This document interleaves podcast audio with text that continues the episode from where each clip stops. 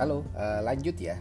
Ini lanjut dari yang tentang lowongan kerja, uh, panggilan interview kerja yang fake.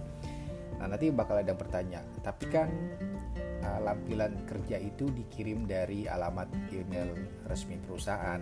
Nah, itu itu salah satu case lagi tuh PR tambahan buat teman-teman dan kita semua buat mengecek apakah benar lampiran atau email tersebut dikirim dari email resmi perusahaan. Satu.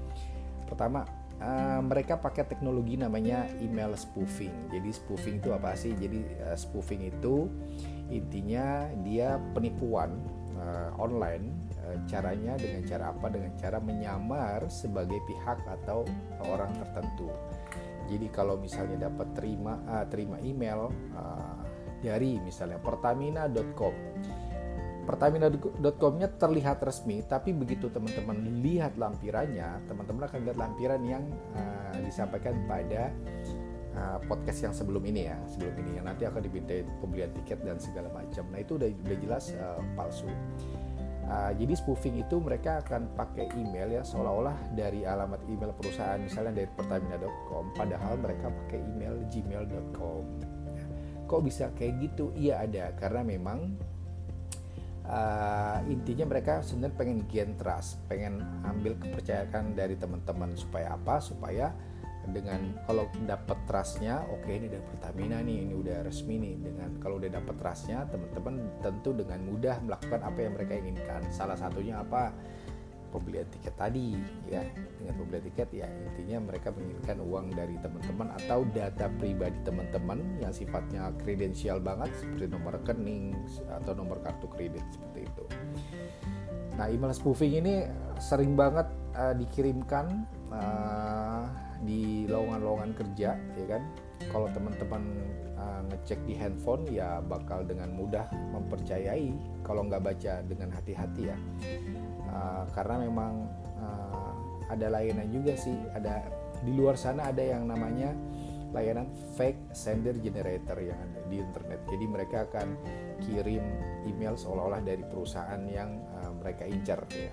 Jadi sama intinya juga uh, mereka penipuan.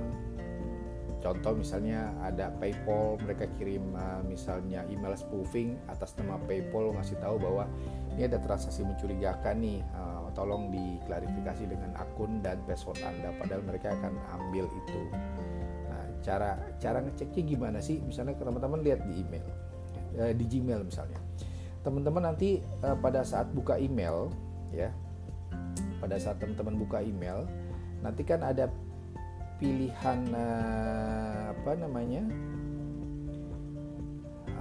di Gmail itu ada di, di kanan di bagian nanti ada print all kemudian ada in new window ada titik tiga di sebelah kanan email teman-teman di Gmail ya dalam inboxnya nah klik titik tiga itu kemudian show original oke okay?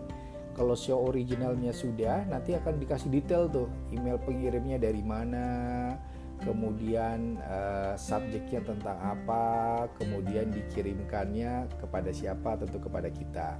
Nanti di situ ada ada uh, kode, ada SPF ya di headernya, SPF, ada DKIM sama DMARC. Nah pastikan semua itu statusnya dapat pas, ya, pas, ya, PASS. Jadi kalau misalnya dari uh, ngerasa dapat email pertamina.com tapi kau minta tiket, nah coba cek emailnya.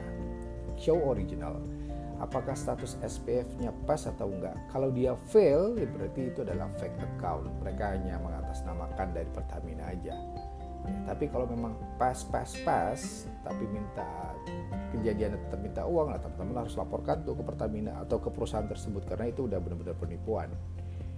Ya, kalaupun statusnya fail fail fail tetap uh, fail fail fail kan udah pasti mereka penipu. Teman-teman bisa laporkan juga tapi yang jelas kalau ketemu seperti itu skip. Itu yang jalan paling bagus. Oke? Okay? ya udah uh, setelah case ini biasakan setelah baca email yang teman-teman uh, rasa itu uh, panggilan kerja ya coba dicek dulu apakah email ini benar dari perusahaan yang teman-teman incar atau memang ada orang yang ngaku-ngaku aja dari perusahaan tersebut untuk menjebak teman-teman supaya mengirimkan data-data yang kredensial atau meminta uh, uang. Oke, okay? terima kasih.